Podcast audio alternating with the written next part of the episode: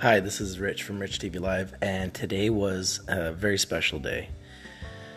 We got a chance to see YouTubers go head-to-head in boxing fights, and to be quite honest, the YouTubers were amazing. We saw 8 amazing fights, and in the main events, we saw Logan Paul fight KSI to a draw, which I believe it was a draw, so I think it was a good, fair judgment. I also believe that Jake Paul, and I predicted that Jake Paul and Logan Paul would win, and I was close.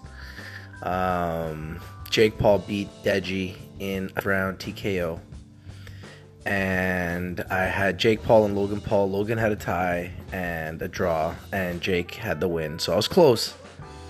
So close, and the fights were great.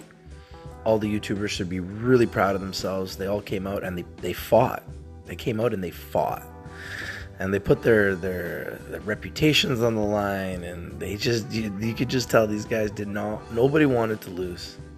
Everybody came out to win. They really make boxing fun again. To be honest with you, watching YouTubers punch each other is pretty entertaining.